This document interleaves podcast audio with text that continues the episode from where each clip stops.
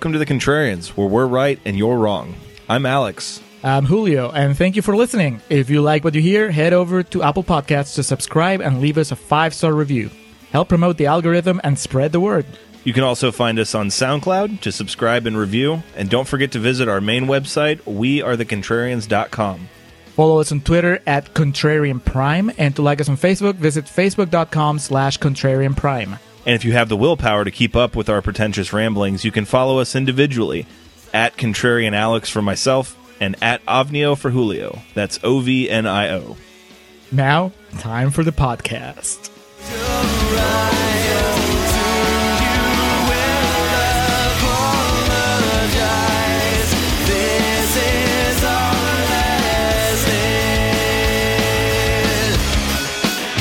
All right, we are recording for Contrarian's Corner for Little Miss Sunshine. Hello and welcome back to the Contrarian Summer Road Trip. We are on the road once again, continuing on the road, I should say, as we are here to visit the 2006 indie darling that somehow conned its way into a Best Picture nominee, and that would be Little Miss Sunshine. I didn't catch. I don't remember who got the top billing. It would have been Kinnear. Kinnear. I'm pretty sure it was Kinnear. I mean, rightfully so. In our hearts and on the screen. Uh, Little Miss Sunshine, directed by the duo, I believe they're a married couple of Jonathan Dayton and Valerie Faris. Written by Michael Arndt, who went on to write several other alleged masterpieces in his time. Toy Story 3. Toy Story 3, uh, Oblivion, The Hunger Games, Catching Fire, No. And uh, Star Wars Episode 7, The Force Awakens. Oh, he's got like a credit, but I didn't think that I didn't think that he like I Did the lion he share the work? Well, no, I think I thought that he they started with him and then at some point he was just it wasn't working out, so he stepped out or he was asked to step out. I, I don't really remember. I like that movie, and in most circles, that makes me, you know, a martyr of sorts. You're not alone. yeah. Uh, Little Miss Sunshine. Continuing on with the Contrarian Summer Road Trip, we visited the Guilt Trip with our previous episode. Had that little uh, detour there with our bonus episode with uh, Why Do I Own This? I hope y'all enjoyed that. It's a pit stop. It was a pit stop. Julio and I enjoyed recording that and subsequently uh, listening back to it. It's one of those things we, we weren't really in gimmick doing it, so listening back to it, it's like, oh, this was actually pretty funny. But traveling back to 2006 today for the 91% rated on Rotten Tomatoes Little Miss Sunshine. Uh, if this is your first time listening to the Contrarians podcast, as always, we do appreciate it. Uh, just to kind of give you a breakdown of what it is we do here for the first portion known as Contrarians Corner we find a movie on Rotten Tomatoes that is ranked very high with a juicy red tomato or very low with a nasty green splotch and make a counter argument for it. So with Little Miss Sunshine being at 91%, we're going to bring it down a peg. We're gonna we're gonna treat it like it was a rotten movie. Rotten stinky leg of the road trip. That it, it, it was the guilt trip of its day. uh, if you want to know how we really feel about the movie, just stick around for the second part of the show, uh, Real Talk, where we tell you how we really feel. yes, Yes, it's in the title. Being that it's 91%, though, the critics were fucking fawning over themselves for this. So what were they saying, Julio? Got three fresh quotes from Rotten Tomatoes, uh, starting with Betsy Bozdech from Common Sense Media, who says, Right along to dysfunction in quirky indie comedy. Uh, Amber Wilkinson from Eye for Film says writer Michael Arndt has cleverly captured the bribery and corruption which lie at the heart of most families. Your face is like, yes. and finally, Matthew Lucas from the Dispatch, Lexington, North Carolina, says, like a little ray of sunshine in a world of bland, boring, reheated movies that clog up the arteries of our nation's theaters. Man, is that dated? Does it have a date on it? I'm assuming it's it's opening weekend, but That was. Uh, I, I'd like to see what he how he he reviews movies currently. Not favorably, I'd imagine. does he still use the word uh, the words ray of sunshine? And artery clogging. So we're in Albuquerque, New Mexico. We are centered on the Hoover family, helmed by Richard Hoover, played by Greg Kinnear, his significant other Cheryl Hoover, played by Toni Collette. Cheryl's brother Frank Ginsburg, played by Steve Carell, who we'll get into the second half about what his star power was looking like when we went into this. But what is he looking like uh, as the movie opens, Alex? Gaunt and bearded. it's not the Steve Carell that you want. It is not Michael Scott. It's not Michael Scott. I mean, this at this point, if you sit down to watch a Steve Carell movie, you know, in the year 2019, there's two types of Steve Carell movies. There's the the award bait movies. There, You know, your uh, there's Foxcatcher, exactly. and there's Dinner for Schmucks. exactly. This is some weird hybrid where he's going for an Oscar, but he's also, you know, having jokes about buying porn at a gas station. hmm It's, it's it's that weird. Just make up your mind. But of course, you could say the same about the movie in general. Richard and Cheryl's son, Dwayne Hoover, played by Paul Dano, who I couldn't believe this is his first appearance on the podcast for how often we do reference the people's champion, Paul Dano. Uh, it was it was long overdue, and uh, he didn't come to us. We had to go to him in this road trip. uh, Olive Hoover, played by the breakout star of this film, Abigail Breslin, uh, their daughter, and then, of course, Grandpa, the dad to Richard, Edwin Hoover, played by Alan Arkin, who subsequently won an Oscar for Best Supporting Actor in this. They are, if nothing else, a highly dysfunctional family made of extremely cliche archetypes. Yeah, I mean, you can tell how The grandpa that snorts heroin. I mean, come on. We've seen this before. and and not just he's not just the grandpa that snorts heroin and then other than that he's just like your regular grandpa. He has to be dialed up to 11 so he's like always talking about his sex life and just dropping the f-bomb in front of the girl. He was Archie Bunker for a 2006 crowd.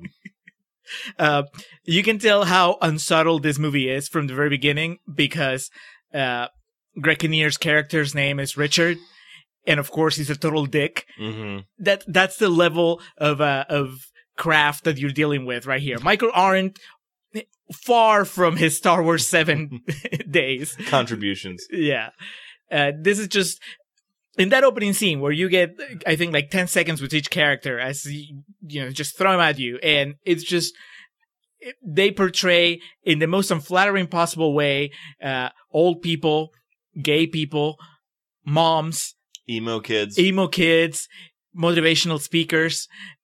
Basically, they just they hit all the bases of like, hey, awards bait, and also just pretentious art house film. what we do establish is that Steve Carell, uh, Frank's character, tried to kill himself, and Cheryl's on his way, uh, on her way, excuse me, to visit him in the hospital.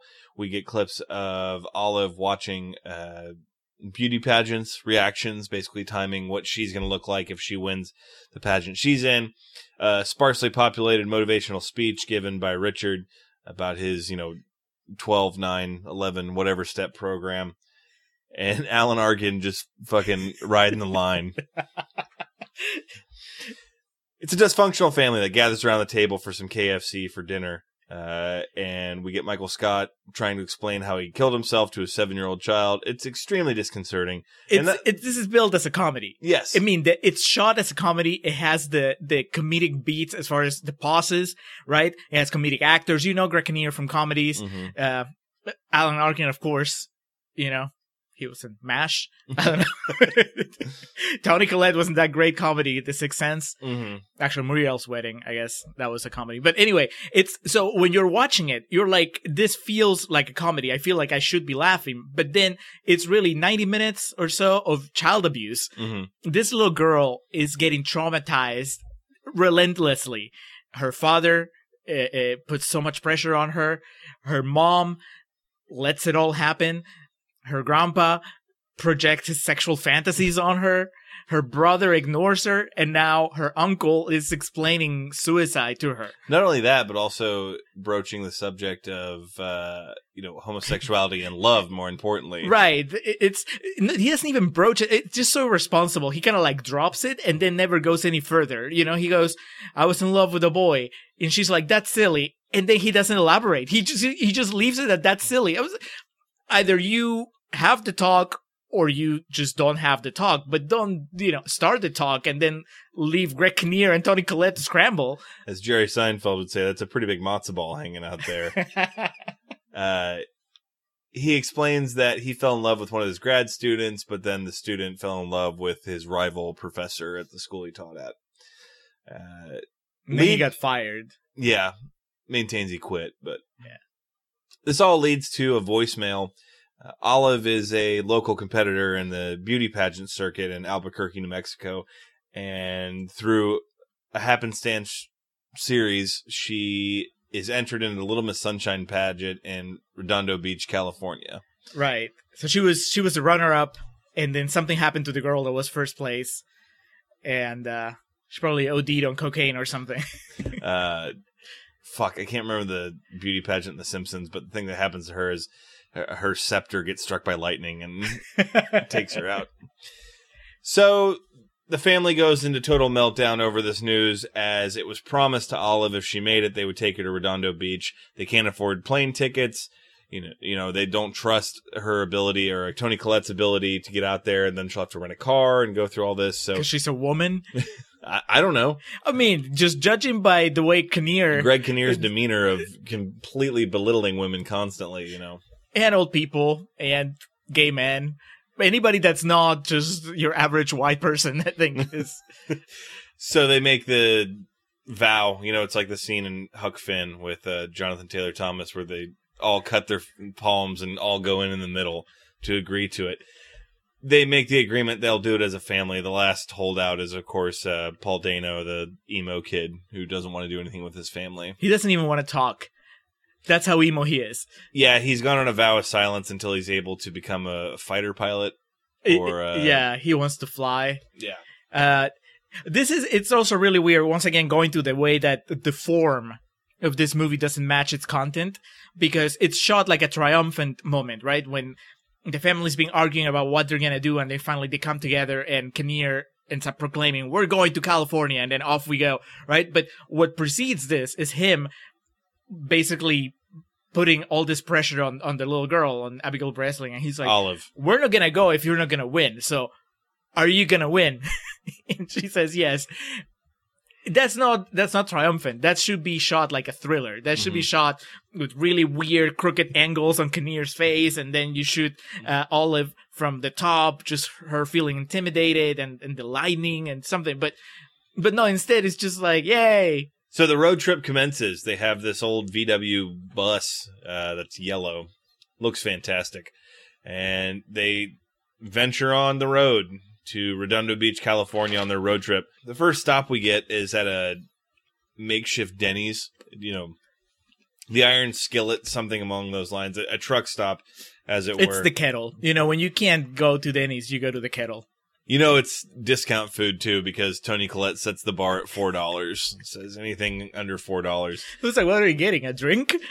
And then Greg Kinnear fucking fat shames Abigail Breslin. dude it's just and again it's played as comedy the the way that it's shot and with the constant like cuts to the reactions of of you know everybody it should be the movie wants you to laugh but really you're just squirming it's just so gross Essentially, she wants to order waffles a la Modi. Uh, she Yeah. with ice cream, and he's just going on about how fattening ice cream is and how skinny people don't eat it and supermodels don't eat it. it, it he manipulates her at least temporarily into not wanting the ice cream. And then the rest of the family kind of talks her into it again.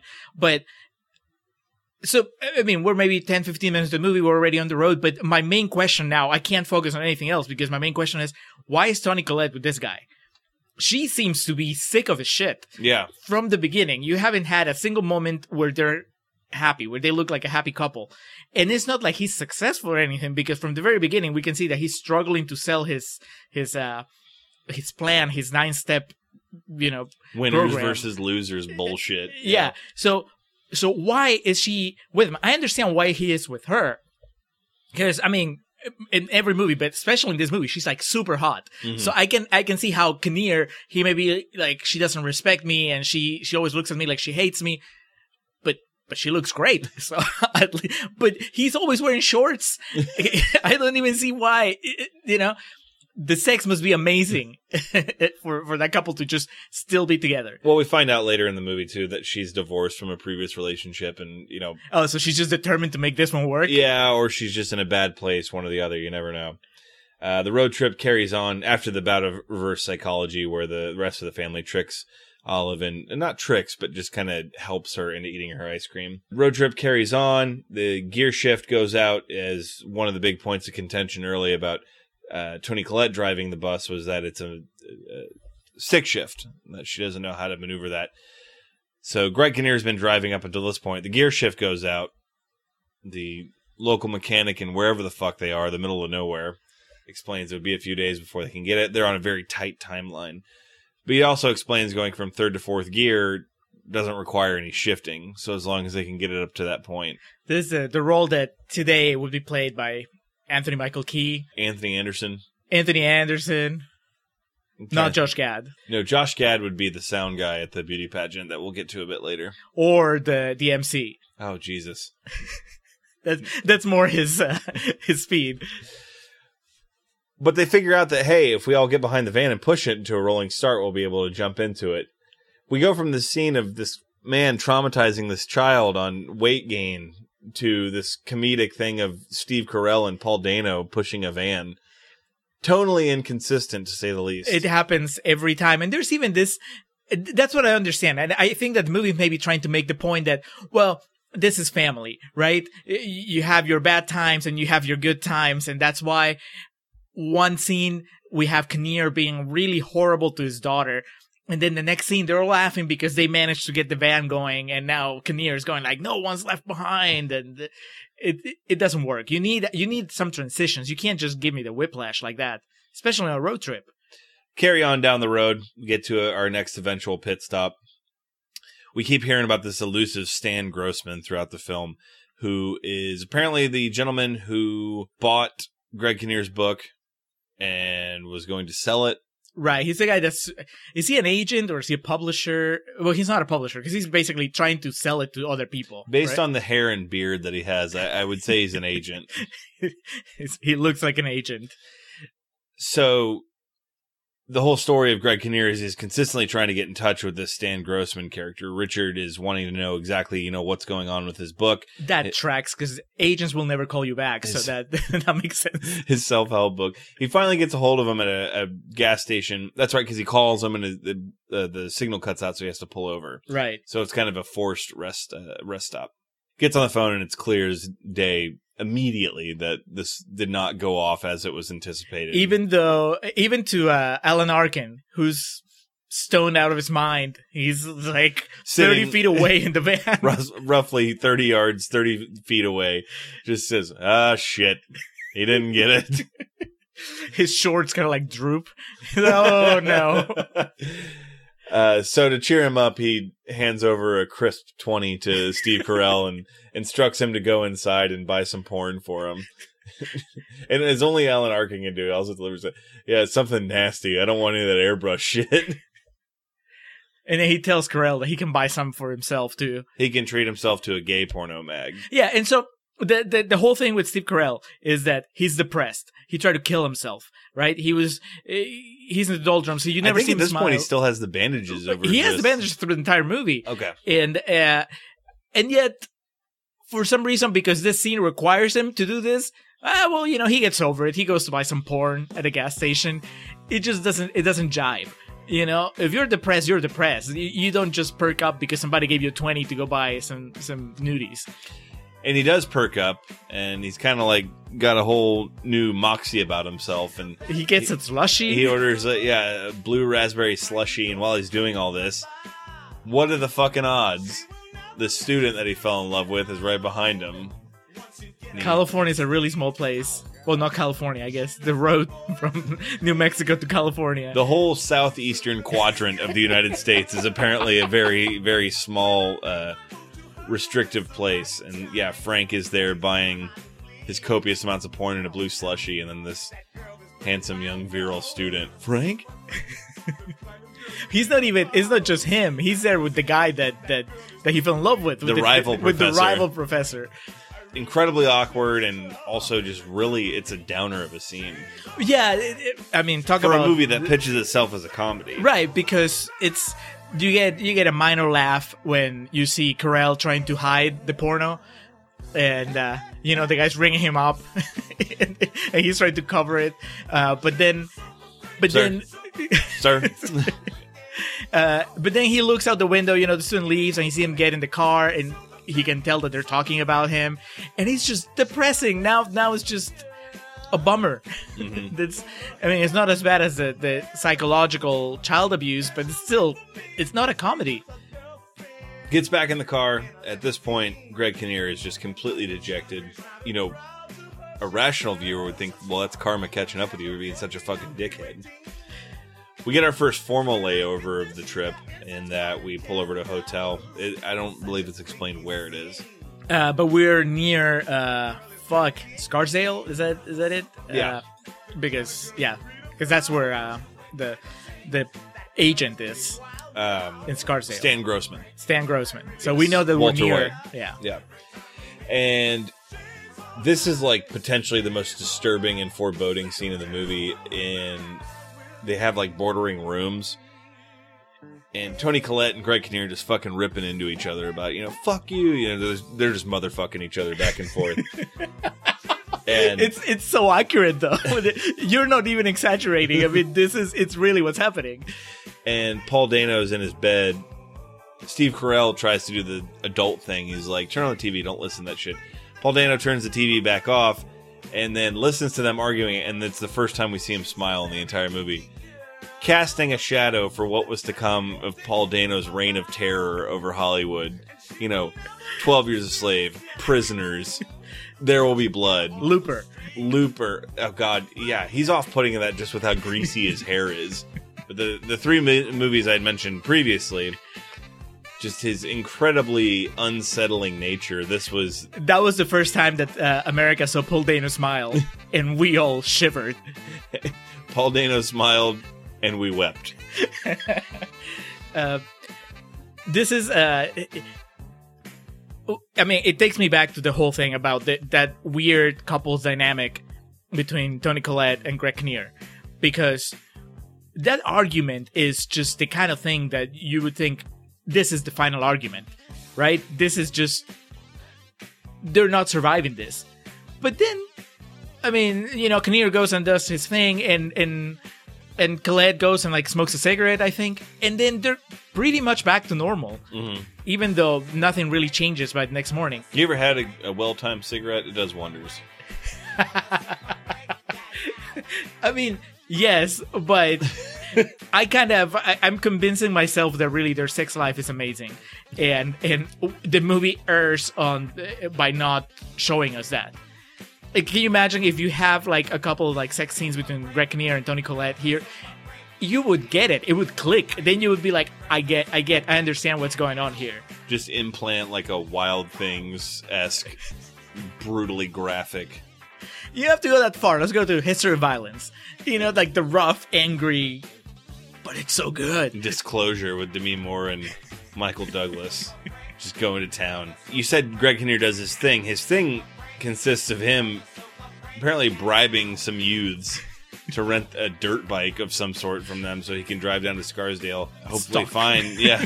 I was gonna say amicably meet up with uh, Mr. Grossman, which doesn't turn out to be the case. He gets down there and he's done at this point. He wants answers. He calls his room and leaves a message like, "I don't know who the fuck you are, but I'm down in the lobby. Come down here right now." And so he calls his cell phone, and it's like a almost a Departed type scene of tension, which is ironic because that was the same as the Departed was nominated. But we hear the phone ringing in the background while he's calling it, uh, a la Matt Damon and Jack Nicholson. And then he goes and finds, lo and behold, Walter White himself Walter White before trying to score some sliz in the lobby of this hotel. This is maybe the only time that I've seen Bryan Cranston in a movie where I've just felt like, oh, he's he's probably as good as he was in Breaking Bad. And I think it's probably because it's pre Breaking Bad. I think that he peaked with Breaking Bad, and ever since then, every time you see him in a movie, uh, it feels like he's just trying to recapture the, the glory days of Breaking Bad. Uh, to be fair, he peaked in Malcolm in the Middle. Right. It- in Breaking Bad is the closest he got to recapturing the golden days, The glory days. yeah, uh, but but here maybe it's because it's just a short scene. They caught him on off day. He seems very relaxed, very believable. Uh, And then, of course, because he's so good, the movie gets rid of him, and we never see him again. There has to be a gif of him doing that thing where he sees who's calling him and then just shakes his head no and puts his phone back in his pocket. And Greg Kinnear confronts him and is like, "What the fuck? What is the reason that Grossman gives him?" Bryan Cranston says, He's like, "You're a nobody. Nobody." Yeah, yeah, yeah, it's not your program. It's just no one knows who you are. It, you are the problem, not right. In, and you could also just translate. I think they were just copying a conversation they'd had off camera where where Cranston was just telling him, "Listen, it's not the movie. It's just nobody knows who you are, Greg. this movie's not gonna do anything." Matters go from bad to far worse the next morning when Greg Kinnear, presumably flying off of maybe 90 minutes of sleep, is awoken by his uh, daughter Olive to be. After after great sex with Toni Collette, can see how the shot is. It's a two shot of them in bed, exhausted. oh, they're both flat on their back. Yeah, Like, yeah. you know, they didn't even take their clothes off. They just went at it. After that stupendous makeup, Yeah, after that stupendous uh, makeup uh, coitus, for putting lack of a better term, and you know that kind where you just kind of lay back afterwards and just go to sleep. You wake up six hours later, haven't moved an inch, and what the fuck happened? Huh? your throat hurts because you, you you slept with your mouth open. And then you wake up and fucking Abigail Breslin's right there saying that Alan Arkin's dead. You don't know what to make of it.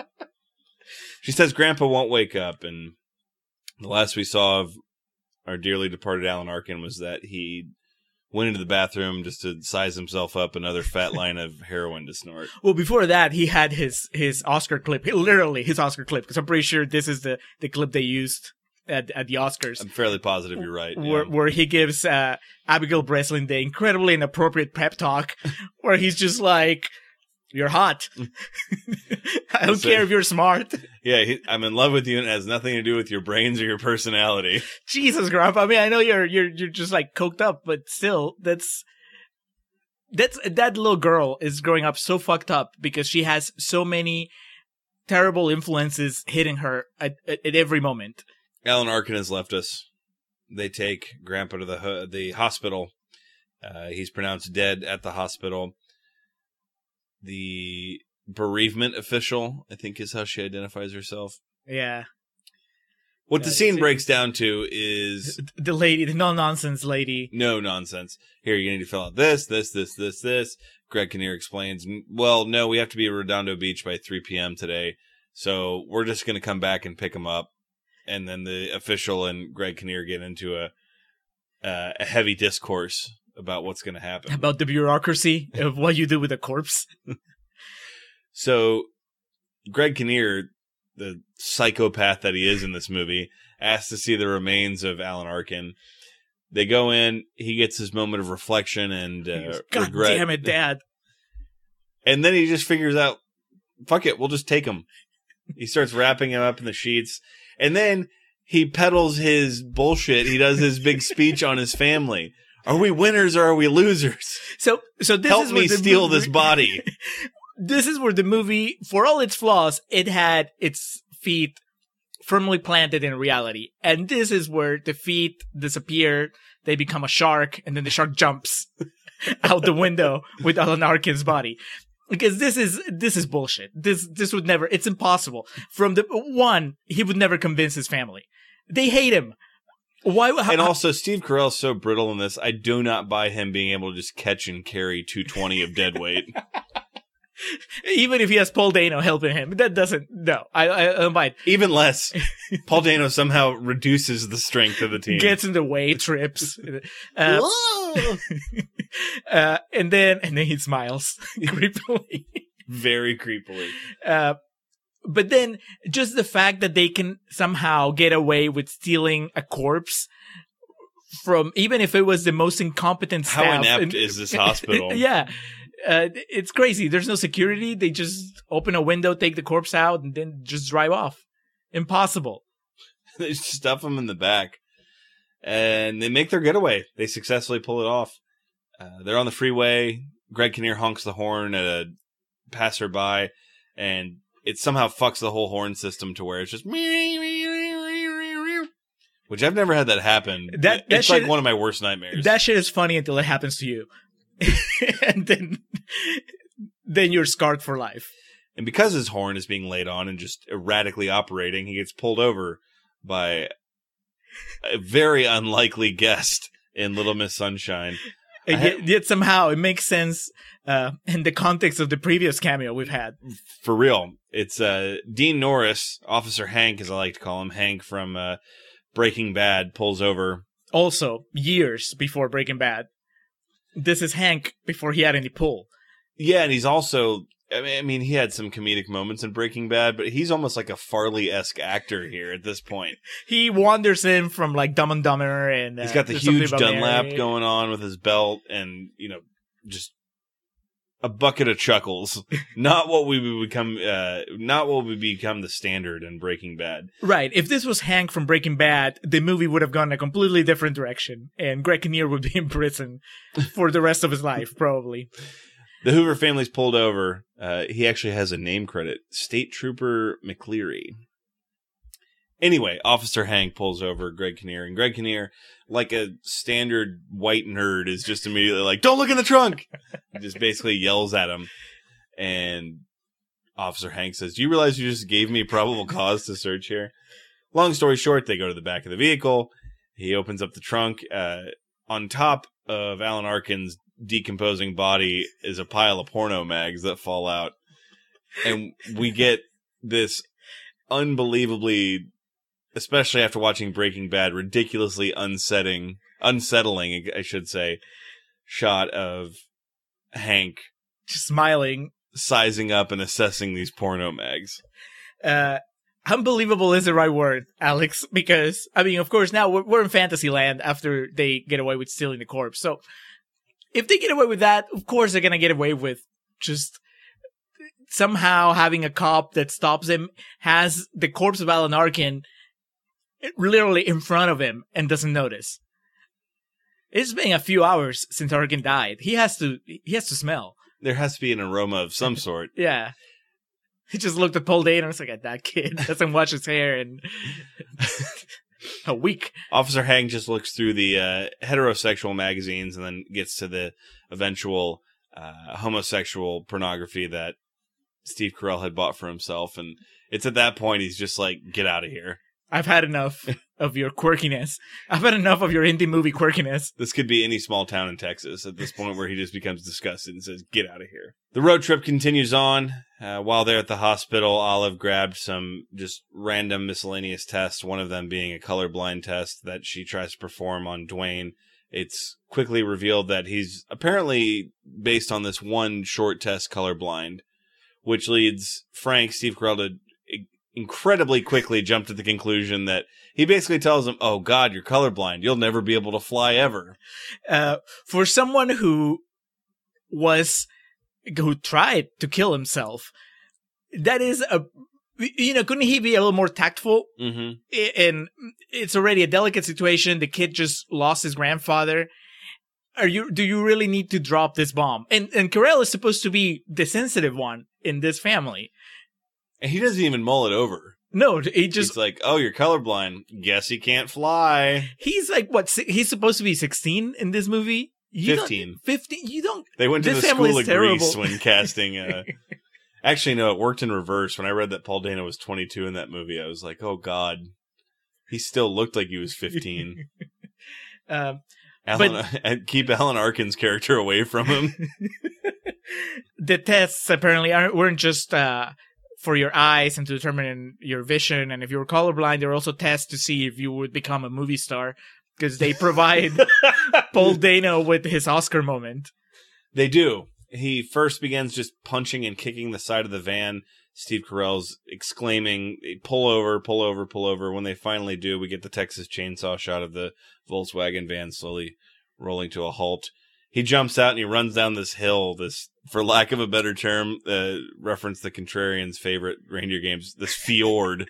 Ravine. Ravine. it's I was like, that's not the word. It's not fjord, it's a ravine. He runs down and just screams, fuck! Uh, and then yeah goes off just cuts a promo on his entire family except for olive he he has the good sense to does- at least spare her. he says like divorce suicide bankruptcy you you're all right but fuck you, fuck you, fuck you. begins crying says he's never getting back in the van that he's done just leave him there And I do love that the family starts like deliberating. Steve Carell's like, "Well, I'll stay here." Where? You're in the middle of nowhere. Well, also You're Tony in a Collette, damned ravine somewhere. Well, also Toni Collette. The whole thing is that the hospital when they released Steve Carell, they told her don't leave him alone. Mhm. So, so when he's like, "I'll stay with him," no, that's not happening because I don't trust you. What leads to them debating all this too is just Toni Collette. She's watching her son have an The insurmountable meltdown, and she's like, "Hey, we gotta go back in the van." I'm sorry, baby, but we gotta go. We're on the clock here. But Olive is the the link that keeps the chain together, and she goes down, and all she has to do is hug Paul Dano for him to realize what it's all about. It's about her getting to her uh, destination. To her beauty pageant. yes. can't think that they know what's important in life. From this point, it is I just mean, Alex, any any good family, because the whole point of this movie is that at the very end, oh well, you know, they love each other and they're a family and America, blah blah. blah. But really, any any good family would just stop right. Honestly, they would have stopped when the grandpa died. But even if that didn't hit home because he was old and doing drugs or whatever, when you see your 15 year old son in such pain, that's where it ends. Yeah. you pack it in, you pick up the pieces, go to a hotel, buy him some ice cream, and you just explain with teary eyes to Abigail Breslin. It's just not going to happen. and and that's out of all the things they're teaching her in this movie, that's the one thing she needs to do. It's needed the to Fred learn. Claus scene where Paul Giamatti's bedridden and just said, "It's too much to ask. I'd never ask that of you." You teary eyes. It's all right. It's gonna be all right. But no, we load back in, and this thing becomes a goddamn National Lampoon movie of road trip hijinks. They're driving around. Greg Kinnear doesn't know what exit to take. He takes the wrong exit. Everyone's yelling at him. He thinks he's on the right road. It leads to this cul-de-sac which he just barrels through and takes out the, the, the median, the guardrail there. They get to their destination. Steve Carell goes to open the door. The whole damn door falls off. And then Steve Carell runs like, uh, he's got the stiff arms at his side. I can't, um, Robert Patrick in, oh, and uh, T2, T2, yeah. yeah. he's running there. I just expected his arms to extend to these big hooks. We finally get to our destination, Redondo Beach, this hotel there, the, the beauty pageant. We're rewarded. With, we are met at the impasse with Beth Grant. Uh, I think we, I, I know I probably mentioned this oh, during our we, speed we definitely episode. did. Yeah, The yeah, actress that is always just cast in the role of just being a huge bitch yeah. So in Speed, nails it to a T. Yes. And I imagine, like, with that in mind, with that all being said, I imagine she's probably the sweetest woman in the world if Right. you meet her in real life. that's how it works. But she just knows how to turn it on like money. yeah, in Speed she gets blown up, and and if you haven't seen Speed or you can't remember her from Speed, she is the uh, in Donnie Darko because of course you've seen Donnie Darko. She is the the PTA mom that's always just really She, abrasive. she also plays a, a teacher or some sort in uh, Malcolm in the Middle who's just a huge bitch. And she also is uh, the person that took care of Dwight when he was a child in The Office. Oh wow, She's yeah. in the dinner party episode. She's Dwight's date to it, which that's here nor there one of the most awkward pieces of television writing ever. well, you know, Steve Carell was in The Office, so He it all ties into He dropped 95 pounds and was in uh, Little Miss Sunshine. They velcroed a beard on him. Like he looks like his- he's in an SNL skit in this. He looks like he's in an SNL skit trying to play like an old version of Billy Ray Cyrus, and they just found like this Velcro beard to slap on him. whatever wasn't like filling out. They just grabbed a black marker and just like went to oh town. yeah, they had the the stencil and just black spray paint. They're there. They're at the contest. Uh, Beth Grant tries to stop him any way she can. The nice sound guy, John Waters' son, is there to say it's really not that big of a deal. You know, it's can- only five minutes. yeah. While he's helping them get registered, Abigail Breslin goes over and meets Miss California, uh, and actually, a sweet, endearing moment, asks, "Do you eat ice cream?" And she says, "Yeah." Uh, Bullshit. she does not. Abigail Breslin turns around, and Greg Kinnear's just there shaking his head, no. and then he says, "Sweetie, sometimes people lie." Frank and Dwayne both realize the situation. They they're looking around. They know how things are about to become, and that's when they just bolt. Right? Yeah. They, they go for a walk. Just let's let's get out of here. Paul Dano. Now that he's now that he talks, You can't shut him up. yeah. now he has opinions. they head out onto the pier uh, down in Redondo Beach, and Steve Carell gives an incredibly mistimed rah rah speech of you know Paul Dano's gone through a lot today, and Steve Carell also is not in the best place to be giving people life advice, Right. and he gives Paul Dano this big rah rah speech about how no, your suffering is what you need. Yeah, but then Dano either chooses to ignore it or completely misses the point because his response is just like, fuck everybody. That's not really what he was saying. But it, Paul Dano goes, fuck the army. If they won't let me fly, I'll find a way to fly. And Steve Carell's like, I don't think that's how it works. Let's go back inside. Clearly, you were not ready for this conversation. The beauty pageant has begun. We get some very disturbing elements to it. The the host of it is obviously That's uh, the poor man's Will Arnett. damn it, you beat me to it. I was gonna say not Will Arnett. Uh, who has an unhealthy infatuation with being the MC of such things. There's also a, a gentleman in the crowd in a denim vest that has earplugs in, and Greg Kinnear's like, "You got a kid in this?" And he's like, "This is your first time." He just smiles back at him and puts his earplugs back in. The face Greg Kinnear makes here is fucking great though, because he still thinks he's talking to a parent. And just, yeah, all right. um, yeah, this is this is when when the movie uh, gets really disturbing, and so that would be good if that was its intent, but it really it it just doesn't know what to do, right? Because you you get reaction shots of Kinnear as all these girls start parading, and they're all like in heavy makeup and trying to be sexy, and they're like what seven, Yeah. six, eight, and uh, so he seems slightly grossed out. But then his daughter comes around, and instead of thinking, "Man, this is terrible," I'll just pull her out, he kind of like forgets about it and smiles. Yeah. And then he gets grossed out again next time that the girls come around. But then Olive gets the spotlight, and he smiles. It's okay.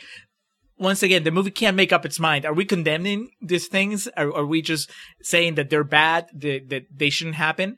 Or is it okay when your daughter is on the stage? Well, when Frank and Dwayne make their way back in, it becomes painfully apparent to them what the score is, and they all, or Dwayne at least, runs back with uh, Greg Kinnear to explain to Toni Collette that we can't let her go out there. I, we I had never noticed this before. I've seen this movie probably three or four times. Greg Kinnear's line when he sees Toni Collette is, "We're not in Albuquerque anymore." and Dwayne just explains Olive just isn't a beauty uh, beauty champion or beauty queen. Right, because those girls aren't just like all made up, but also they're fucking juggling knives and doing contortions on stage. Yeah, And they don't even know what Olive is gonna do. they just don't want her to feel embarrassed or singled out or anything like that. So they're they're trying. They in their minds, they think they're trying to help her. But yeah, to your point, we have no idea what her routine is. It's something Alan Arkins helped her with this whole time. So when she does finally make her way to the stage and the uh, unmistakable opening riff of Super Freak by uh, Rick James begins, we as an audience weren't really sure what we're in for, but that dirty old bastard Alan Arkin had just been training Abigail Breslin to do a damn striptease. Um, so again, the movie stopped caring about believability uh, a long time ago, but this thing goes on forever before anybody even makes an Oh, it's attempt to definitely the stop extended cut of Super Freak. it. Yeah. It's the November rain cut of Super Freak. the she the moment that she rips her pants off, that's when it ends.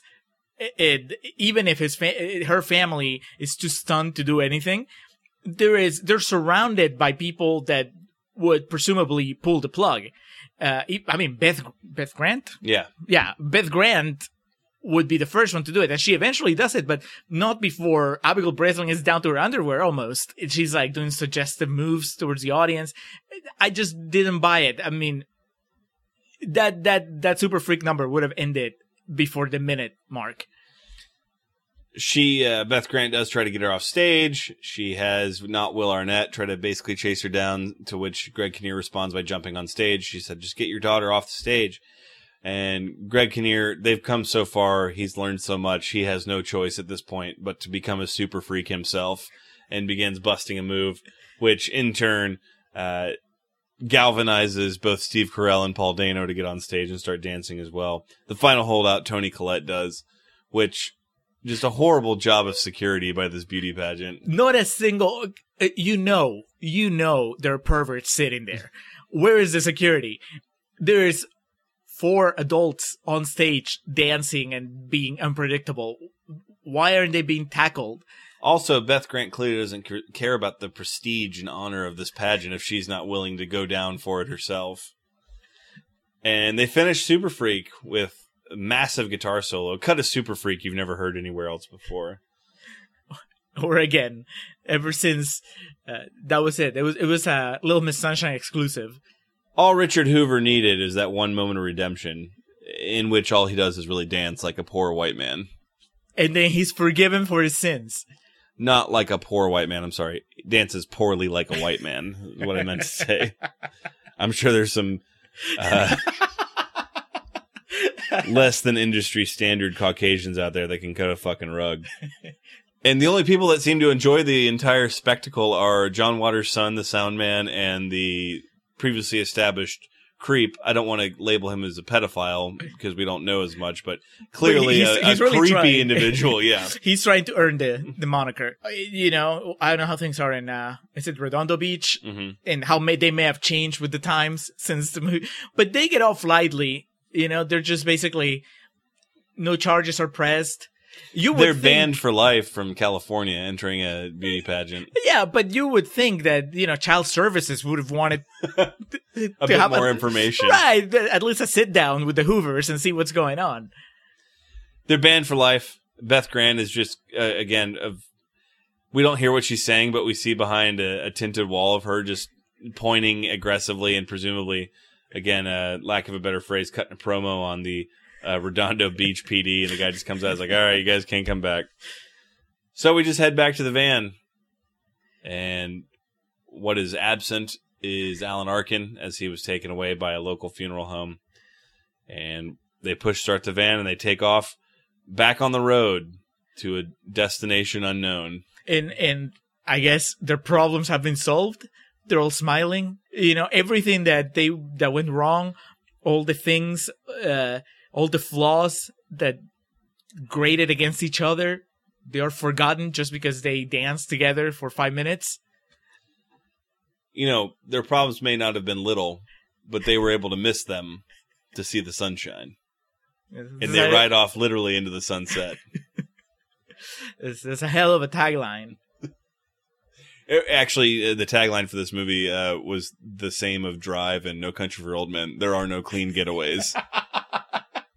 That was the door has fallen off our van on this road trip, so uh, yeah, I think we need to take a break and move it along to real talk. yes. And you. I, I'm sorry. I, um, sorry. Take your time. Don't apologize, Olive. It's a sign of weakness. Um, well, I want, uh, okay, okay, I know what I want. I know. Okay. Can I get the, uh, waffles and, um, I don't know, what does alamodi mean? Oh, that means it comes with ice cream. Okay, alamodi. Olive for breakfast. Said four dollars. Okay, you're right. Okay, be right back. Actually, Olive, a la mode uh, in French translates literally as in the fashion. A la mode. Mode is derived from Latin modus, uh, meaning do or proper measure. Frank, shut up. Richard. Olive, can I tell you a little something about ice cream? Yeah. Well, ice cream is made from cream, which comes from cow's milk, and cream has a lot of fat in it. Richard. What? She's gonna find out anyway, remember? What? Find out what? Well, when you eat ice cream, the fat in the ice cream becomes fat in your body. Richard, I swear to God. It's true. What? What's wrong? Nothing, honey, nothing's wrong. So if you eat a lot of ice cream, you might become fat, and if you don't, you're gonna stay nice and skinny, sweetie. Olive, Richard is an idiot. I like a woman with meat on her bones. And we are recording for Real Talk. All right, real talk for Little Miss Sunshine. Contrarian Summer Road Trip rages on. Little Miss Sunshine premiered at the Sundance Film Festival on January 20th, 2006. Had its uh, limited release in the United States on July 26th, 2006. Summer blockbuster. It it tore shit up, man. Budget of $8 million, made uh, a little bit over $100 million, and obviously became a, a darling of the award circuit that year, being nominated for four Academy Awards, winning two of them. Best Original Screenplay by Michael Arndt and Best Performance in a Supporting Role by an Actor by Alan Arkin. Which I remember us watching him in when I realized it got to the point where he was his character was about to leave us. I was like, "Holy shit, he really wasn't in much of the movie." Three scenes, drops like 50 fucks, and he's gone. Uh, nominated for Best Picture, which of course lost to The Departed, and uh, Best Performance by an Actress in a Supporting Role, which I'm not quite sure who won that. I know, if I remember correctly, that uh, Alan Arkin winning and Mark Wahlberg not was the only Oscar The Departed didn't win that it was nominated for. Can you imagine if they swapped? You have Alan Arkin in The Departed and Jack Nicholson in Little Miss Sunshine. Oh Jesus! Do they become better movies? Fuck them, kid. Fuck all of them. Uh, yeah, I, I don't want to play that game because I don't know what. uh, best supporting actress went to Jennifer Hudson in Dreamgirls. Okay, yeah. What a all-encompassing year that was. But Greg Kinnear watch from home. Yeah, Little Miss Sunshine and Greg Kinnear not getting fucking an Oscar nomination. Immiscible. It's a story. 91%. So let's get to, uh, before we go too deep into it, that means a hell of a lot of critics liked it, but we also had some nasty green splotches. What, what were people resenting about this movie? People uh, from the from the nine percent. We got three quotes. Fernando F. Croce from Cine Passion says Sundance calibrated sitcom. uh, Louis Proyect from Rec Arts Movies Reviews. Utterly repellent characters, totally implausible narrative, overhyped project of the year. That's kind of like my, my contrarian's corner position. Yeah. And finally, Gabe Libowitz from Film and Felt says, harmless enough as passable road movies go, but I can't help but wish directors of films like these would grow some damn balls. What did he want? Yeah. I'm not quite sure what he watched or what he wanted. He wanted the, the Kinnear Collette sex scenes. And as much as we uh, jested in the first part about, you know, like that second review, the repellent characters and the the shifting narrative and whatnot, one of the things Julio ta- Julio and I talked about while watching this is like, yeah, it's a fault of all the things of like the massive indie tropes of the time and the the shooting and the color palette and all that, but it fucking works. It works. It all works.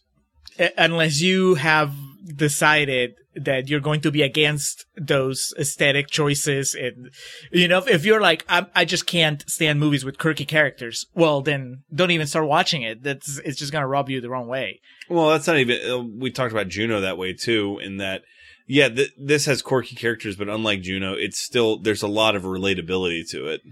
are you telling me We're not Juno getting into another. We're not getting into another Juno digression.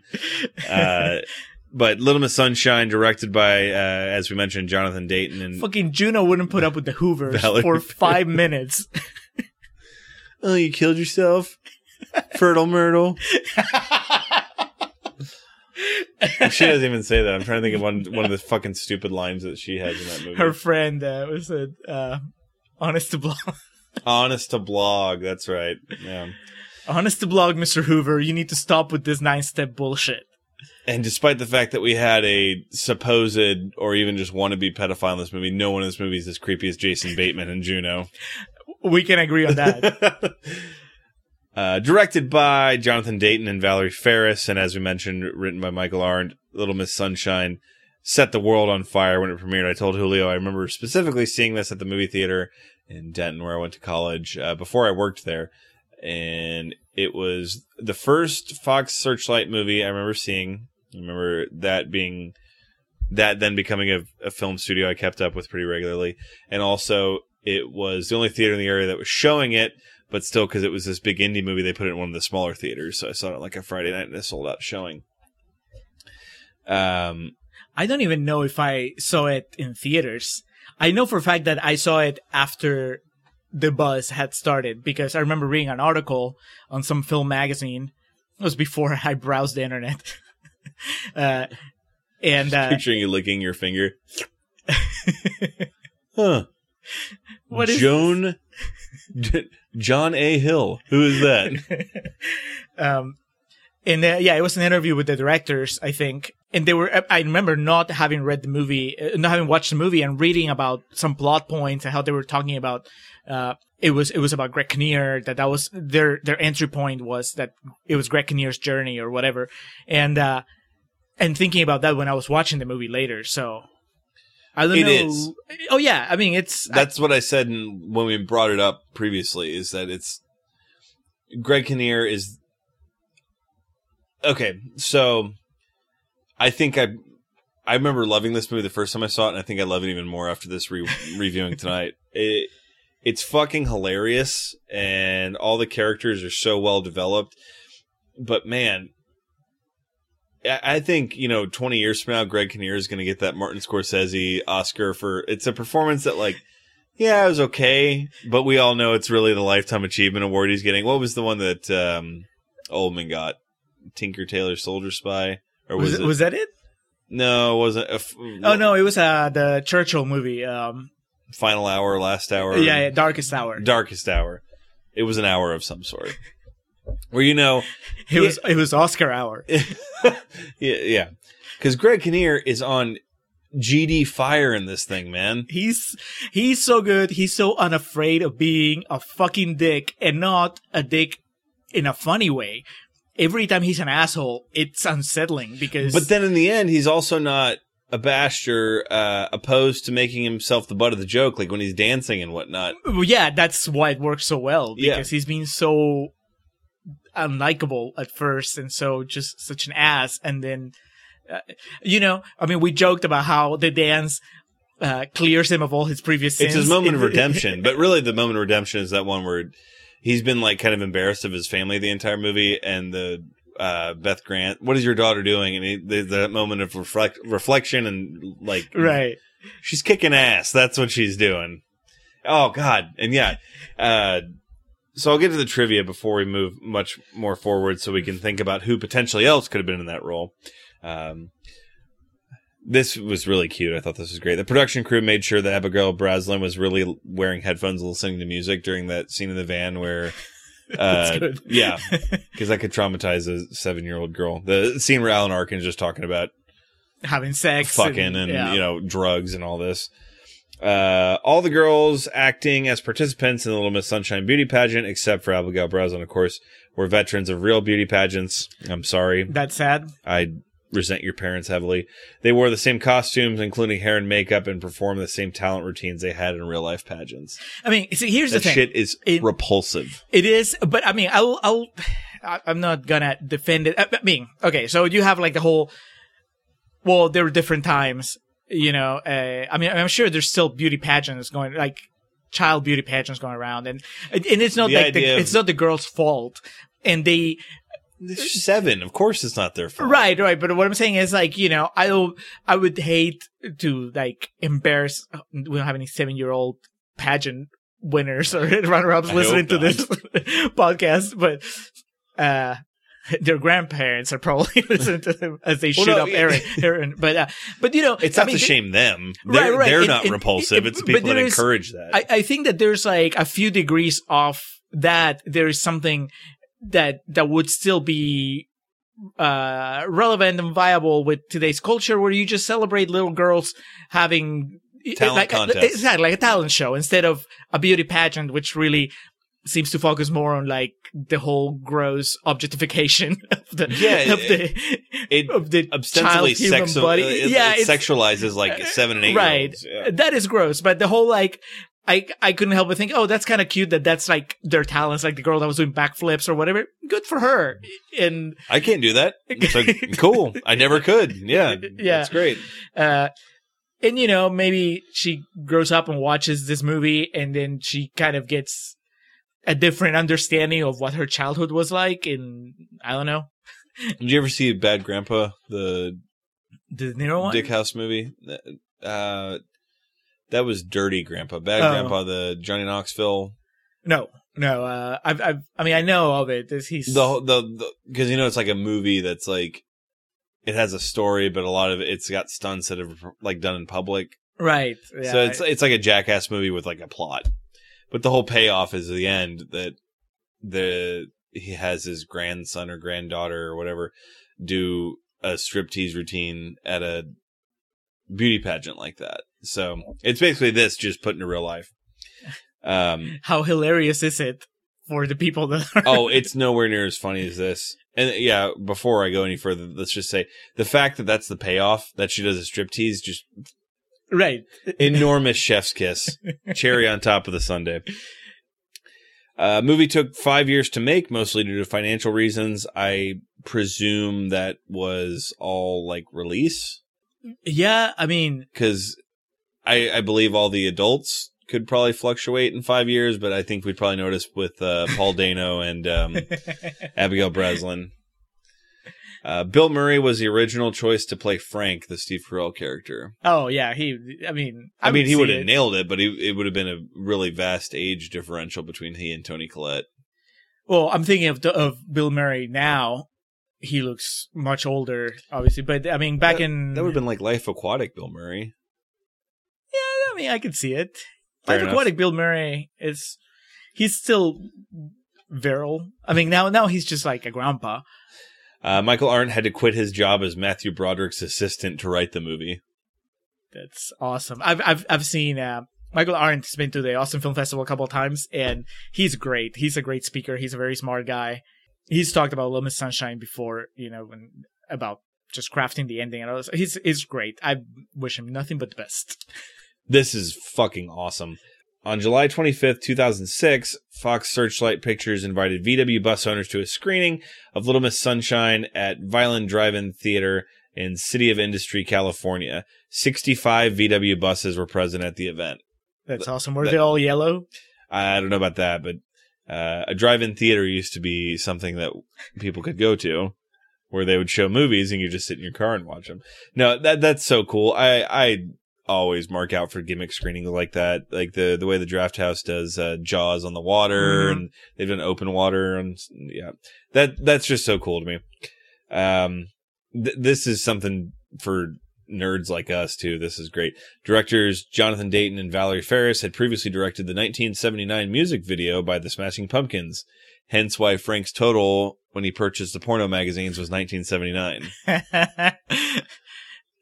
well, I wish I'd known that while I was watching the movie. That video is great, by the way. Oh yeah, yeah. That's Uh, Thomas Haden Church turned down the role of Richard, as did uh, Robin Williams, Alec Baldwin, David Duchovny, and Ray Romano. wow. Yeah, I can't. I like all of them, but that's just Robin Williams would take over the movie. actually, I may have been mistaken just to make sure because I don't want to. I don't want to Besmirch the memory of it. uh, I think it was Thomas Haden Church actually turned it down. Robin Williams, Alec Baldwin, David Duchovny, and Ray Romano were considered for it. I'm not sure if they were actually offered it. I think okay. So out of all those, I think Duchovny maybe would have been something similar to what Kinnear is doing here. Uh, have you ever seen Ray in a serious role? um, trying to think. Big I'm Sick, sure I have. Eulogy. Yeah, Big Sick. Yeah, Yeah. yeah. I think Ray would have been great, but Yeah, but but I think Ray, it's a different kind of comedy. It's a different kind of energy than Greg Kinnear. I, I, that's very fair. I don't know if I could completely buy Ray as being like just an actual dick and being like, Yeah, he's more of a of a sad sack Like kind of dick. Even that show Vinyl with uh, Bobby Cannavale, you know, Mhm. he was. They were all kind of dicks, but out of all of them, Ray Romano was the one that was kind of a loser, even though he was a dick. Yeah. So, I mean, Kinnear's character here is a loser, but he's in the eyes of his family, he's just kind of the hard ass that's just bullying them around.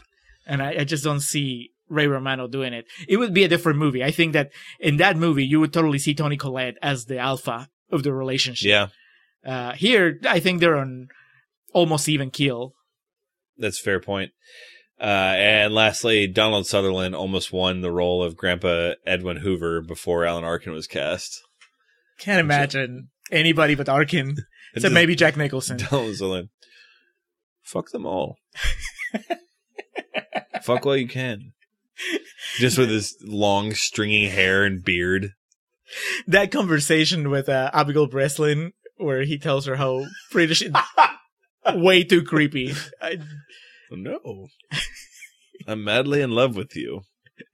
unless we get the Donald Sutherland from Buffy, in which he's not even trying. In which he's a pain to work with. yeah, Uh, man, yeah, this movie is fantastic. Um, the comedy in it hits on all levels. Uh, Julio can attest. I know I, I made light specifically two things, or one thing I wanted to call out, two things I wanted to mention.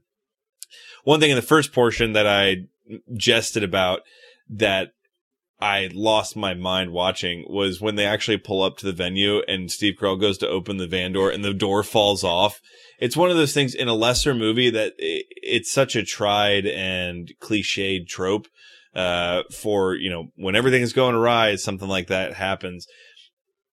But this movie's so good that not only does it earn that, but it makes you think that it's above that. right. And so when it happens, it, it hits you so much harder and it's so funny. Uh, Paul Dano, I, I can't believe he has not been on the Contrarians I, previously. I mean, I mean, we've reached out to his agent. He just doesn't want to do it, but, uh, we understand. I mean, this we're not there yet. the people's champ bringing it and as only Paul Dano can in that creepy role here. But that's the thing that now we watch it and we're like, that's Paul Dano. But when we saw, when we first saw Little Miss Sunshine, we didn't know who he Oh, was. no, yeah. He was just like that kid from Little Miss Sunshine. And because of that, it makes it so much more impactful that you, you don't really know who he is in this. And, eh, you know, we had yet to find out that was kind of his MO. you never know what you're getting. Uh, Abigail Breslin's fantastic, and one of the things Julie and I were talking about, you said that Alan Arkin didn't want her to win. yeah, I remember when they were, when they were talking, they were interviewing him on the red carpet or something, and they're like, "You hope he, she wins." And I remember he said, uh, "I hope she wins," and then that's it. And they, but I, I'm almost sure that what he said was, "I hope she doesn't win, so they'll leave her alone, so that the the industry doesn't fuck with her because she's such a sweet, innocent kid." And uh, I told you, like right after I told you that story. What happened to her? I haven't seen her in a while, and then you told me that she's in that Schwarzenegger movie. So Maggie, yeah, that's that's a couple years ago. oh yeah, that was like five, 2014, 2015. She, um, I mean, I haven't seen Maggie, but she's really good in this. oh, she's fantastic. The Oscar scene with Arkin when they're just going back and forth, it's it's remarkable that you can get performances like that from a child. The the way that she is on the verge of tears during the first part of the that conversation, and then and then she actually cries, and then she builds herself back up and laughs. It's just it's so good. Mhm. And she's she's really good. Uh, I've seen her a couple other things since, just like the adult Abigail Breslin, and uh, she's just as good. She was uh, that movie with Julia Roberts and Meryl Streep. Stepmom. No, you always say that because I can't remember the name. uh, but uh, Ewan McGregor is her dad in that movie. She's she's good. Uh, Uh, Steve Carell, the other thing with that, Julie and I were talking about, and I was kind of reading about while we were watching the movie, was when he was originally cast, he was a no name. Uh, pretty much 40 year old virgin, I think, was all that he kind of had to cling on to it at the time. And from the process of the movie being filmed to the movie being released, The Office. So, like, he went from a kind of no name commodity or um, a niche commodity, I guess you could say, to like a bona fide star during the course of the production. so then everyone was like, "It's a new Steve Carell movie," and Greg Kinnear was, "Fuck." That's This is the, supposed to be my vehicle. the whole reason, yeah, that it got pub in my circle was because it was the serious Michael Scott movie. And like I said, even when I saw it, my young, extremely naive and dumb 20, 21 year old self, I still was just all about Greg Kinnear in this movie.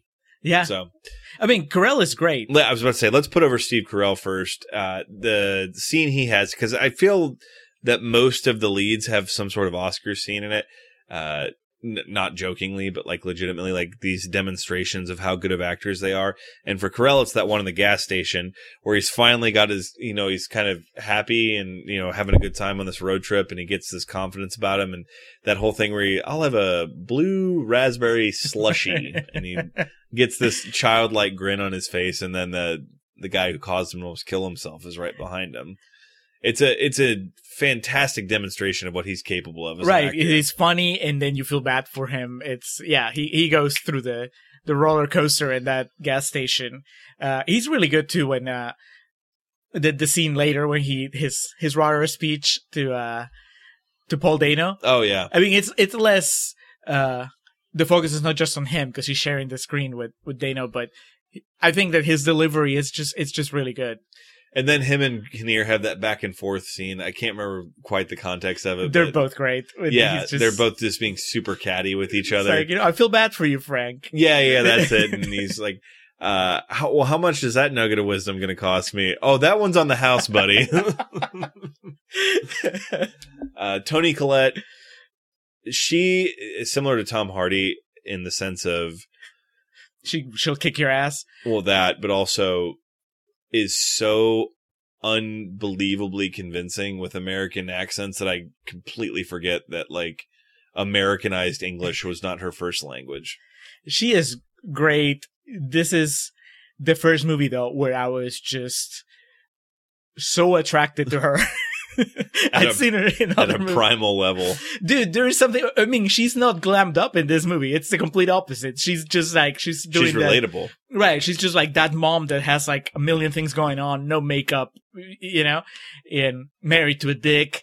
And she's just so hot. I mean, in addition to being really funny when she needs to be and really good at the dramatic stuff, she's just, uh, I'm not kidding. Like, I think that Kinnear is the lucky one in that relationship.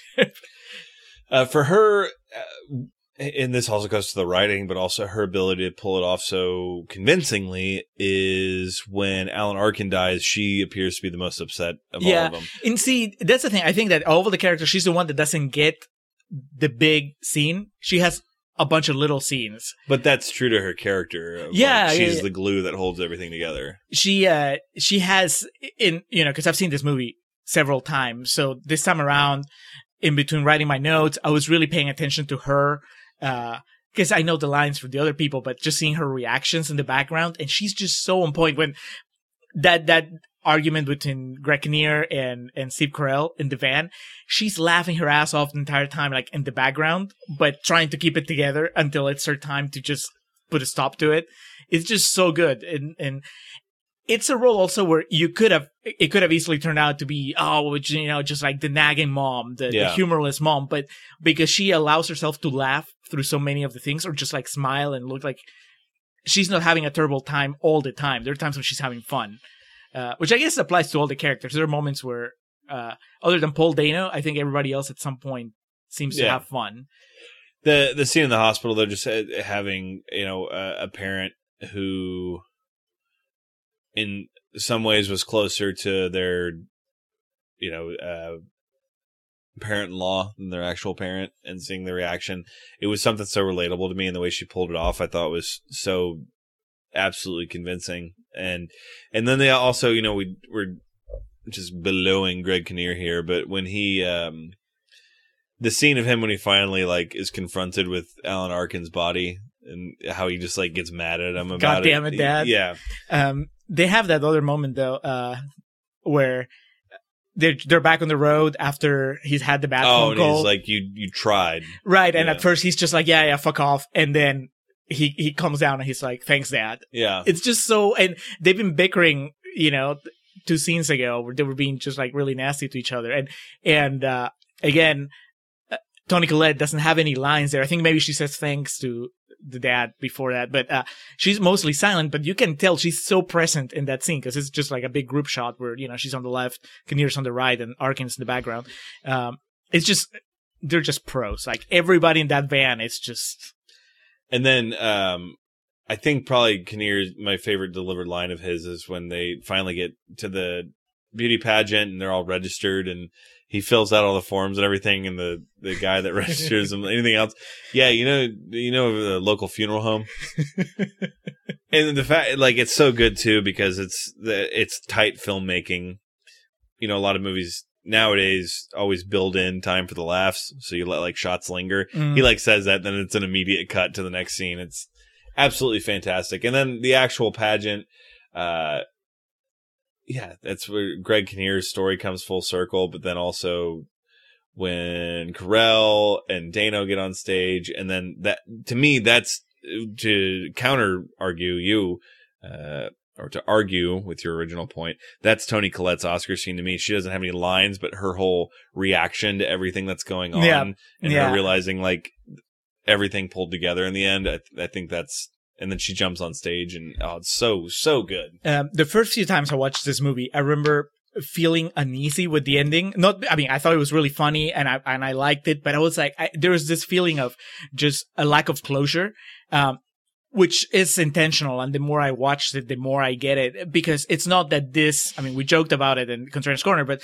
it's not like this fixes everything. Yeah. It doesn't fix anything really, other than I think maybe reminds them of what it's like to be a family and stay, you know, be there for each other, whatever. But at the end of the line, nobody there has a solution to their problems.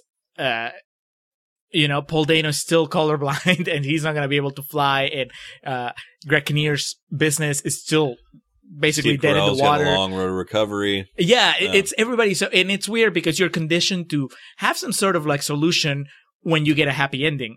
But here, the happy ending is just, well, they survived the trip and now they're going back and it's probably going to be just as rough on the way back. But that's kind of like what I was telling you about earlier. That's, that's fine because that's the movie. Right. But, you know, I think that but that's what helps it, age- it, it that's what helps you though like uh understand how good the storytelling and the writing is is that what stays with you is like well that doesn't fix everything It- you know so it makes movies like this so brilliant and it also doesn't overstay its welcome you're just with this family for this Mhm. that's what, what you're there with them for and so you have to understand the confines of that but then when it's done that that's what makes oh god tv movies whatever that's that's the shit you live for where when it's over and you're just like you want to know what happens to those characters and you're never going to Yeah. It- There's no like one year later and you see Kinnear being a successful author or, uh, or Carell publishing a book that's like,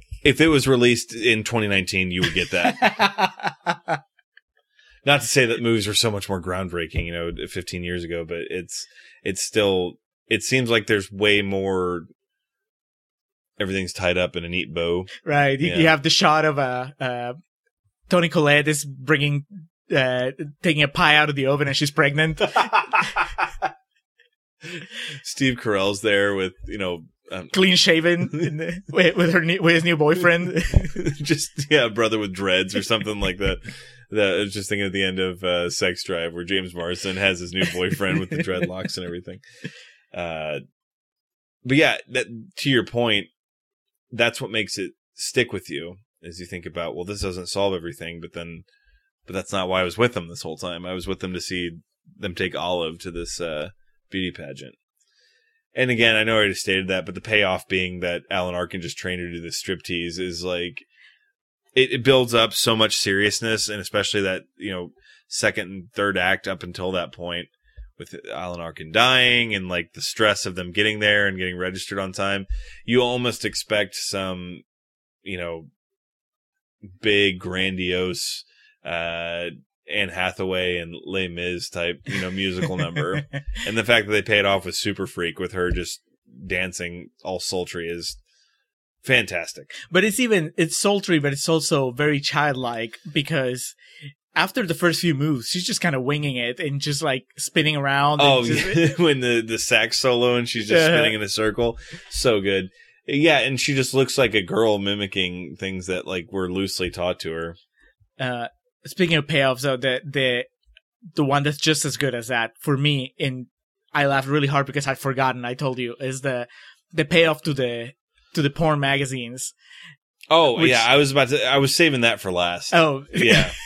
uh, since we've covered all the you know the other range of emotions that we went through with this, uh, Dean Norris, uh, Hank from Breaking Bad, being the cop who, like we said, was almost he was like acting in a Saturday Night Live skit, pretty much. His he's like fucking licking his lips while he's looking at those porn magazines, and the best part is we we get these like long shots of in the van where everyone's looking forward, and you just you got a you got a cute family, you know, a little bit of this on the side. uh, Kinnear is what did he say? It's like huh. Or yep, when they when they get to the gay porn magazine, it was like a dude on the he, cover. said, he goes, you know, something a little different. huh? And it- there's this shot of Kinnear's like biting his bottom lip and then just raises his eyebrows at Hank and, and he just looks so detested and hands it back to him. Move along. it's again, in a lesser movie, it would seem so forced and tried, but man, yeah, if it seems like I'm just absolutely glowing about this movie, it's because uh, I told Julio sometimes we'll do movies, and I'm sure you can find an episode where I've mentioned this. We'll revisit something I haven't seen in several years, and I'll be worried that I'm not going to like it as much as I did before, or I'll find something not like about it. And that does happen from time to time. Uh, it's pretty rare I walk away from a movie liking it more than I even remembered me liking it. And this is definitely one of those. It just, it's a movie that it's so fragile and that one wrong step could kind of unravel or make everything fall apart, but it pulls it off almost flawlessly. Yeah, I mean, now that we're not in Contrarians Corner, I just love how they handle the the really emotional stuff, and then just throw you into something that's really funny right after. And that's, I mean, that's uh, it feels a lot more like real life. I mean, now that we're in real talk, it's just yeah that that makes sense. You have like something really stressful and then something really tragic, and then something really ha- funny happens, and you know, I totally buy that. Carell in the middle of his funk would be like, yeah, I'll go buy a, a, a porno mag and, Yeah. a, a blue slushy. And then in the end, that whole thing of sometimes there's nothing you can do but laugh. That's kind of like Yeah. what I appreciate about the closing sequence there. Now, uh, as a road movie, how does this fare? So they don't do they, they do the one truck stop and they have the one um So they they hit a gas, sta- a gas station, so Yeah. that's that's a thing. Uh, not a lot of music being played in the van.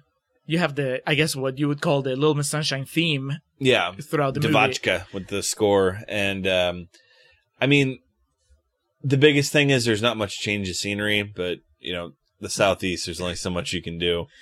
Uh, Uh, what I originally read, or what I read was originally supposed to happen was it was supposed to be an East Coast road trip movie from Maryland to Florida, but it was shifted due to just shooting issues.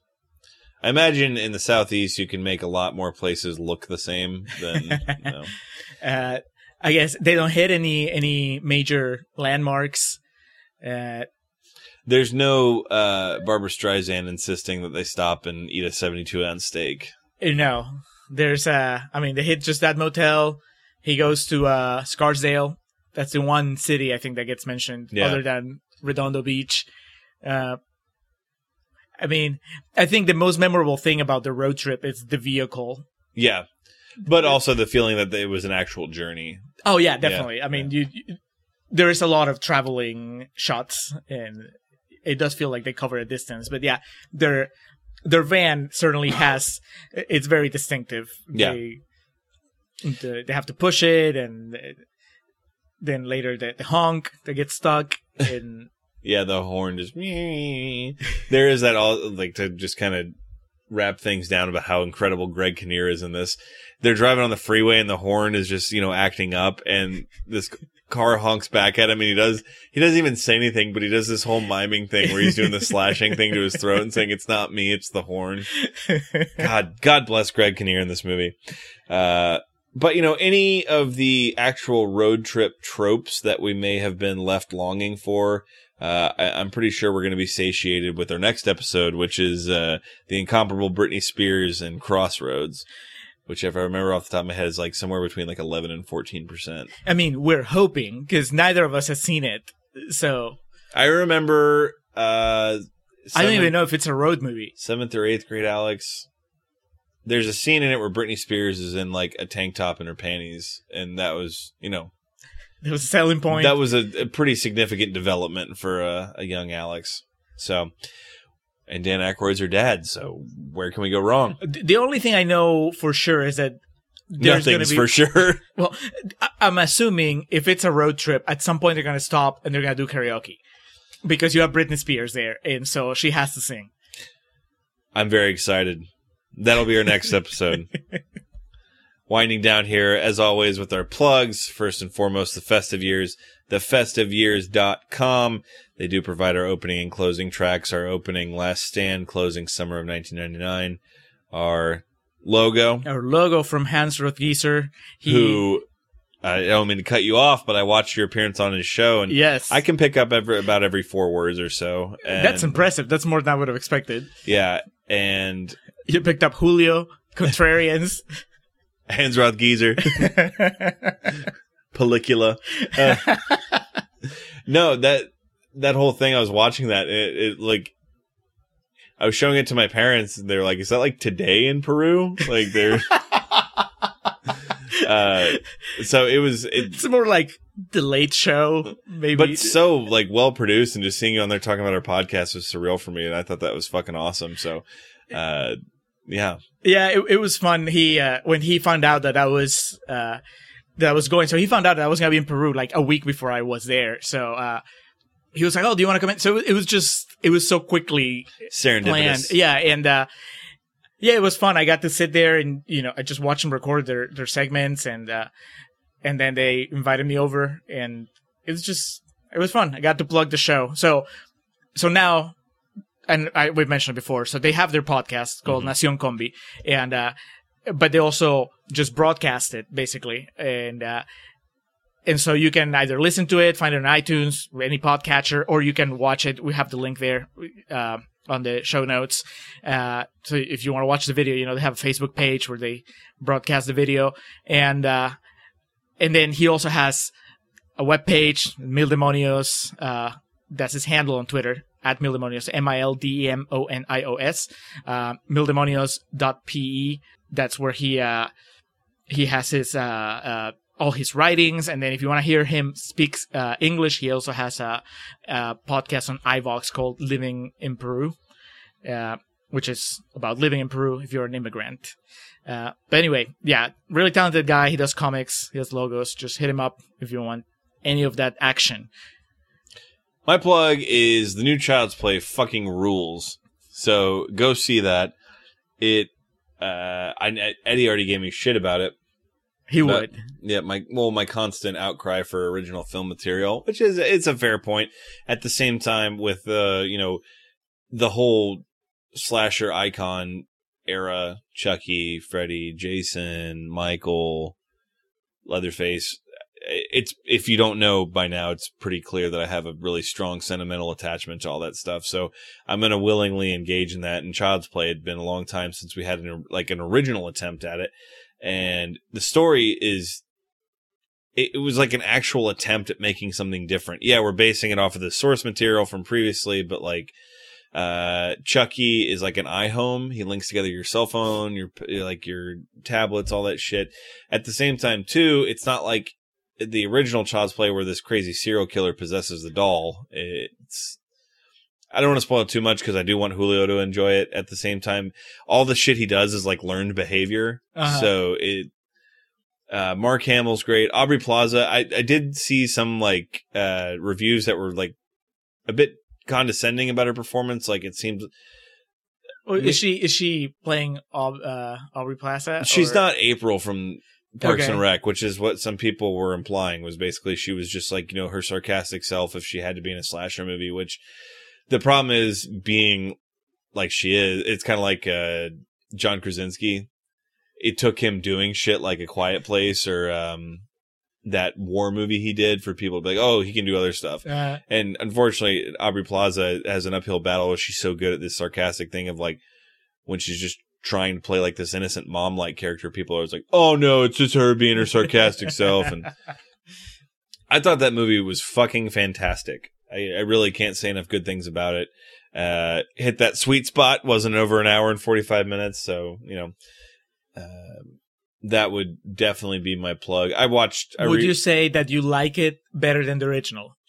No, but that's it's it's not the point. You can't really compare those. it's um it's like saying no, it's not like saying. I was about to say it's like saying do you like Rob Zombie's Halloween better? It's like no, because that movie fucking sucks. It took me ten years to learn that, but that movie's aw- awful. Um, but this actually tries something different.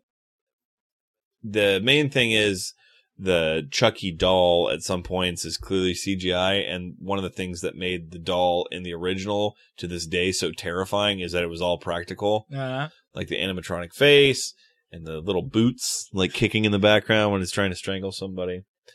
Um, aside from that, I I've rewatched a ton of. I've watched like nine movies over the weekend, just out of boredom. Uh, the Strangers is a lot better than I remembered.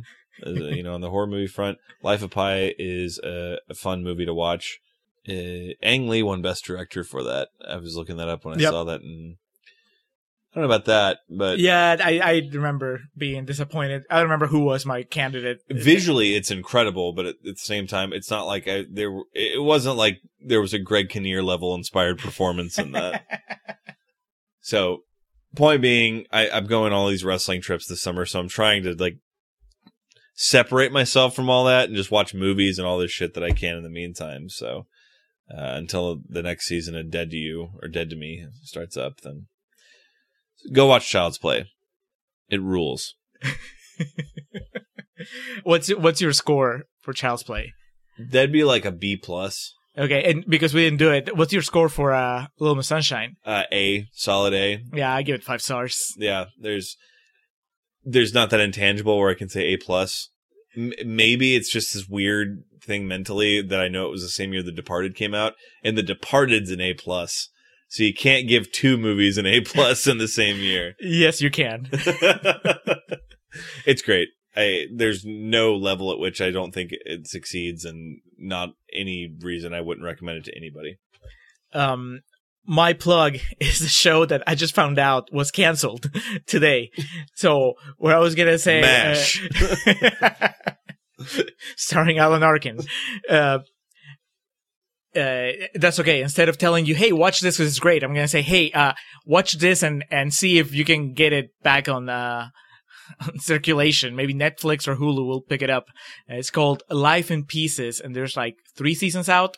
Uh, it was very timely because in our last stop on this road trip, our first stop on the Guild trip, we uh, we mentioned how awesome Colin Hanks was in his two minutes on screen.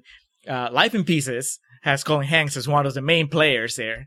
Uh, it's basically it's it's pretty cool. Every episode is uh, basically an anthology of short stories, four short stories, all revolving around a big family. And so it's uh, four couples. You have uh, the parents or the grandparents at this point, which is uh, your favorite Diane Wiest Nice. and uh, not Josh Brolin, but the other Brolin that's older. I don't know if it's James, James Brolin. no, Uh, and then they have their kids. So Lance Brolin. Jorge Brolin, the half brother. Uh, so their kids are Colin Hanks, uh, Marie from Breaking Bad, and uh, Thomas Sadoski from you know uh, from Loser. Mm. Remember the, the the main player in Loser that that our our big uh, Embry candidate, and uh, and they have their their so Marie is married to uh you've watched Veep. I don't know if you remember there's a congressman in Veep that's just fucking filthy and has his manservant that he's always like bullying. Maybe it's been a while since I, it's been a few years since I watched Veep. That guy is married to Marie and he's playing a completely different character. He's a doctor that's just like he's the guy that's constantly trying to getting in with the brothers because he admires them and he's and he's a dork. Uh Colin Hanks is married to this really, really funny actress. I don't remember her her name, but she's my favorite character. Uh and then uh and then Thomas Sadoski is dating like this this single mom, and uh, it's it's really funny. So every sh- every show it has four stories revolving around them, and it's broken down as like little short films. So it starts story one, and it gives you the title, and it's about like some of those characters, and then story two, three, and four, and sometimes there's some like little relations between the stories, and sometimes there there aren't, and sometimes they're like little jokes that they drop and then they'll pick up like episodes later. It's it's really funny and it's really clever and and damn it, now it got canceled. if you have a it's I don't remember the the network. What we do is uh Kelly she buys the seasons complete on like Amazon. Mhm. So she just watches them on Amazon Prime. And uh Was it on Starz like Magic City? no. Yeah. no, it's like an actual network. Uh Just burying stars. well, no, you like like a regular network, Not a like- premium network. Exactly, not like not a cable network. Zoe Lister Jones is the the woman that plays the uh, Colin Hanks' wife, and she is so fucking funny. I, she's great. Uh, Dan Bakkedahl is the guy from Veep, and then uh, uh, Angelique Cabral is the uh, Thomas Sadoski's girlfriend. But anyway, they're they're just great. They're and and the stories are so short that you can even like you don't even have to watch like a full episode. You can watch like one of the stories and then just like fuck off and then come back later. it's the Mattis rule, also under thirty minutes every episode. Money. Yeah, There you go. there's no reason for you not to watch it, uh, unless you run out of episodes because apparently they're not making any more. There you go. That does it for Little Miss Sunshine. That does it for the latest stop on the Contrarian Summer Road Trip.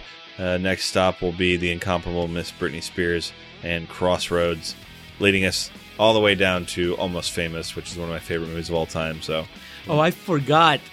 Did you know what uh, Michael Arndt said when he got the Oscar? what's that? He said, "Aren't I great?" Jesus. Thank you, Brandon Curtis. And editing that out. we do appreciate y'all, as always, tuning into the Contrarians, where we're right and you're wrong, and we will see you at the crossroads. Summer